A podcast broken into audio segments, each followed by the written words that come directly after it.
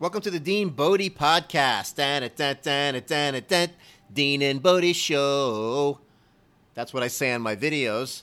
And this is a podcast version of the YouTube video, Dean Bodhi Show.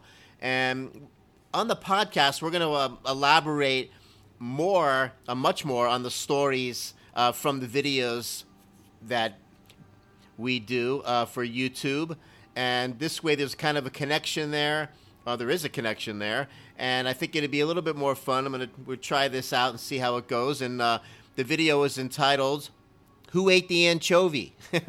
So, um, you know, I hope everybody had a great, first of all, I hope everybody had a great uh, Mother's Day weekend. Um, and I had some great communication with my mom, and um, I hope everybody else did as well. Um, it is uh, May eleventh, Monday, two thousand twenty, Dean Bodhi Podcast.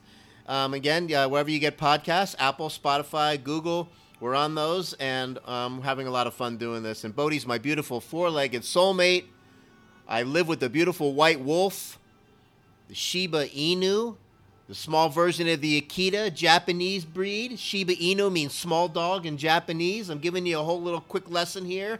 I love her so much. It's way beyond where the love meter even goes, okay? Love meter goes all the way to the right. Keep going. Keep going. That's my love for Bodhi. So, who ate the anchovy?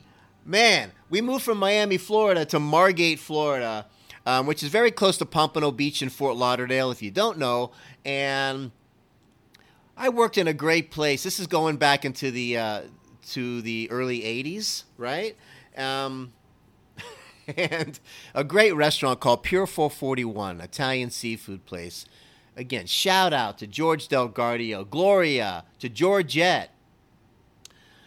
Oh, man, to the busboys that I work with, to Bill the cook, to the greatest dishwasher that ever lived, who was always so slammed in the weeds it wasn't even funny with stacks of dishes. He was the center for the Coconut Creek football team, built like an ox.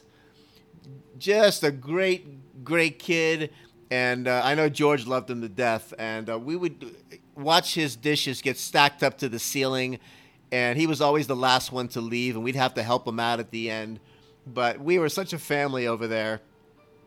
Um, my eyes are watering up because it touches such a special place in my heart going back to this right now. It's not there anymore. But again, shout out to Pier four forty-one, the Delgaudios. The family still runs Gigi's Pizza in North Lauderdale. Shout out to them also. I can't wait to go there again. I hope that everybody's doing okay there. Um, and that entire family and every connection I made in that restaurant is doing great. I mean, really unbelievable, warm place in my heart. So who ate, who ate the anchovy? Um, just to elaborate more, uh, we uh, talked about this on the video, but I mean, Bill, the cook, was kind of a little bit of a devil, you know? And we would order, if you wanted, we ordered some food after our shift. We'd always get to eat something, and most of the time we'd get a pizza. Not all the time, but when we did, Bill would make it and sneak an anchovy inside one of the slices. Bring it out, just coming out all normal and like the end of the night, and put it on there. We were so excited to, to just kind of recap the night and, you know, count our tip money and, you know, what we were going to do next. And, you know, of course, if it was a school night, we would be home and uh, and going home with our garlic-smelling clothes and t- working in an Italian restaurant. If you have, you know exactly what I'm talking about.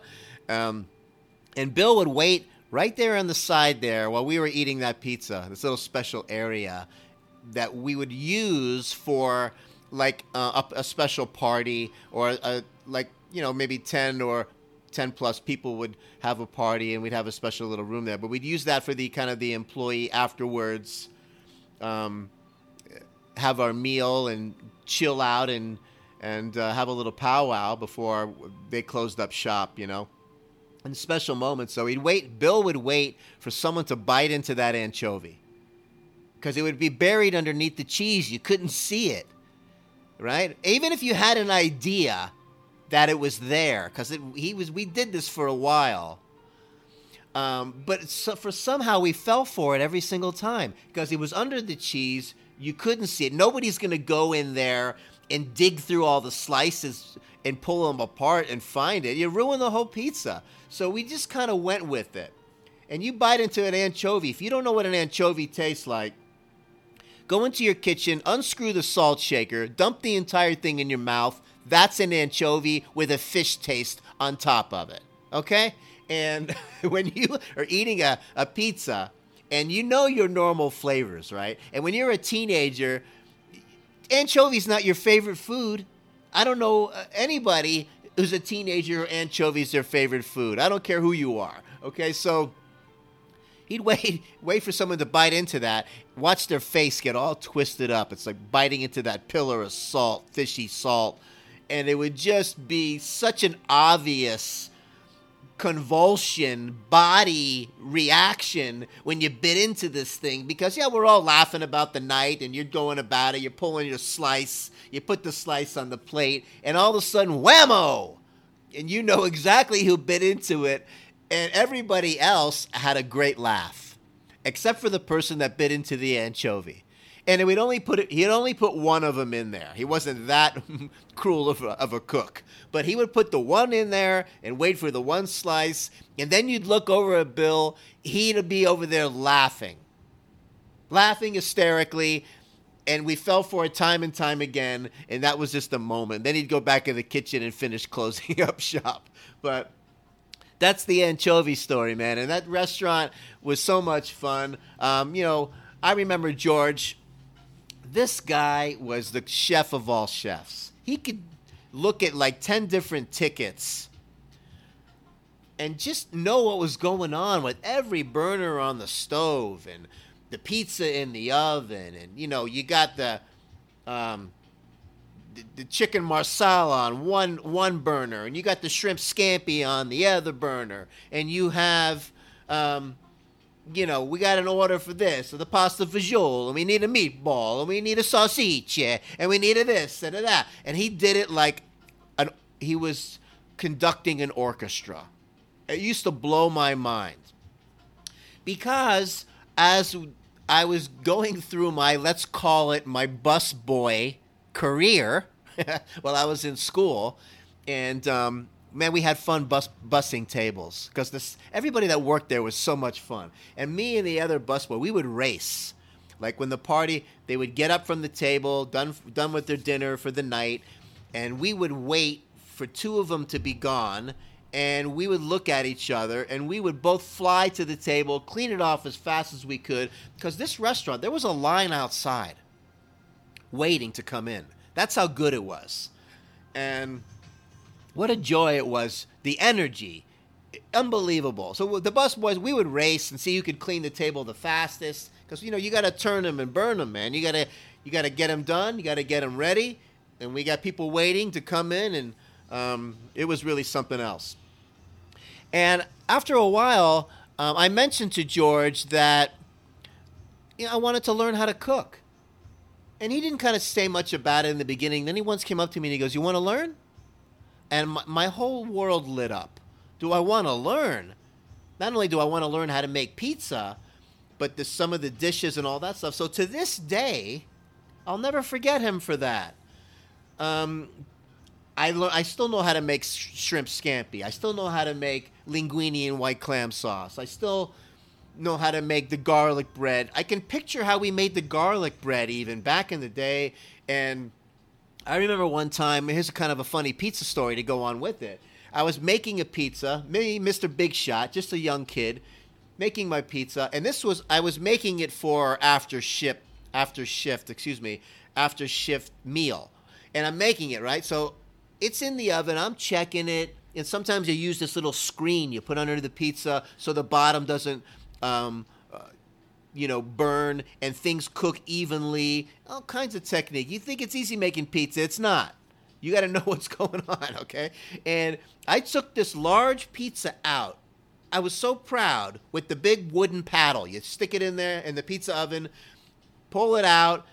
I bring it out. Boom. I dumped it right into the trash can by accident.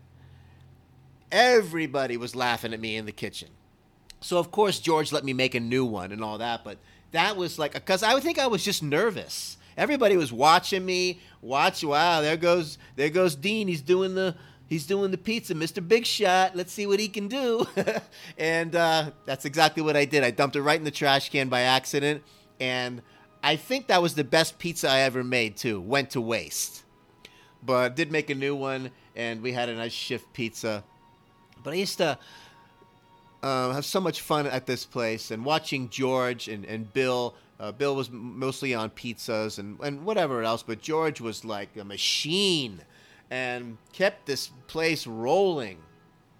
And just a great, great time. There's a lot of stories that come out of this that we can go down. You know, I don't want to go down too much of a, a rabbit hole with it because I want to save some. There's so many connections here, but I want this one to be titled, you know, Who Ate the Anchovy? That's the main thing.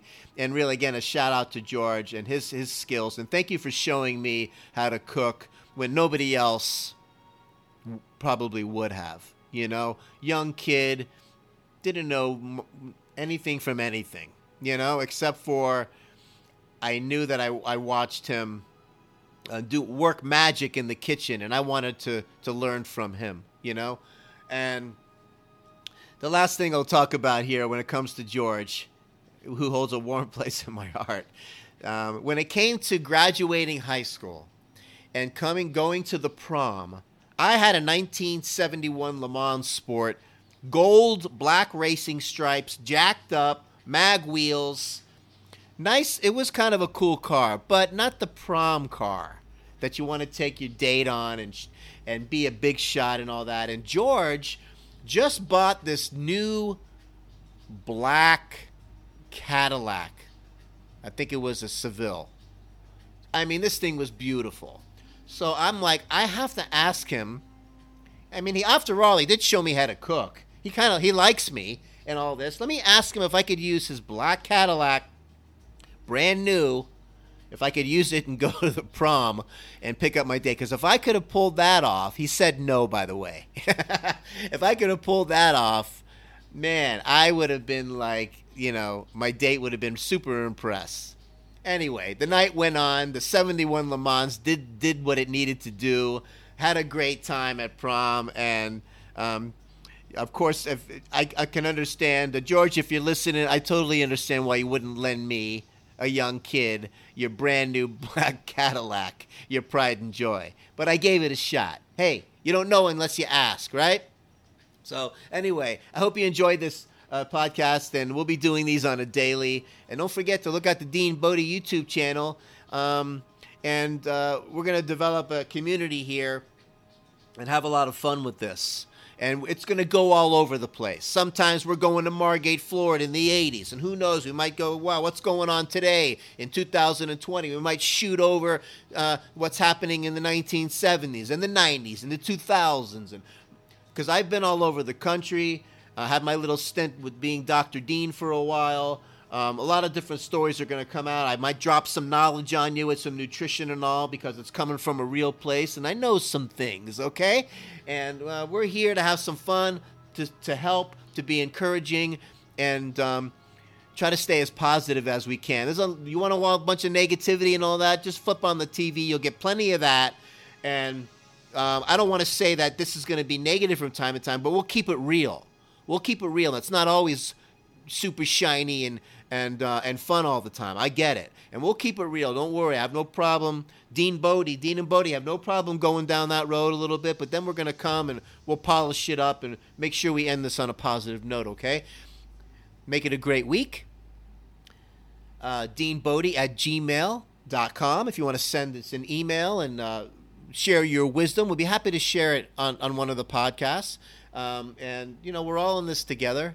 And you might say that one thing and we share it, and you might just um, say exactly what we needed on that particular episode to get somebody through, that somebody needed to hear, um, and that's what this is all about. Okay? So, make it a great day. It's the Dean and Bodhi Show. Have an awesome day, everyone. Bye-bye now.